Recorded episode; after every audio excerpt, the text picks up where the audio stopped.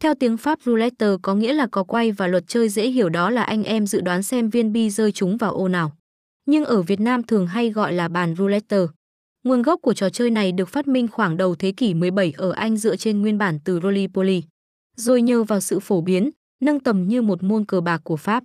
Cho tới thế kỷ 19 tựa game này đã phổ biến hơn ở Mỹ, Pháp, thậm chí có mặt trong chiến tranh thế giới thứ hai. Có thể nói đây là trò chơi quay số thú vị, hấp dẫn, phổ biến nhất hiện nay tại các sòng bài và cả casino online. Bất kể bạn đến casino nào cũng sẽ thấy có bàn chơi này được rất đông đảo người tham gia. Để dễ hiểu hơn, anh em có thể hình dung chúng giống như chiếc nón kỳ diệu ở Việt Nam.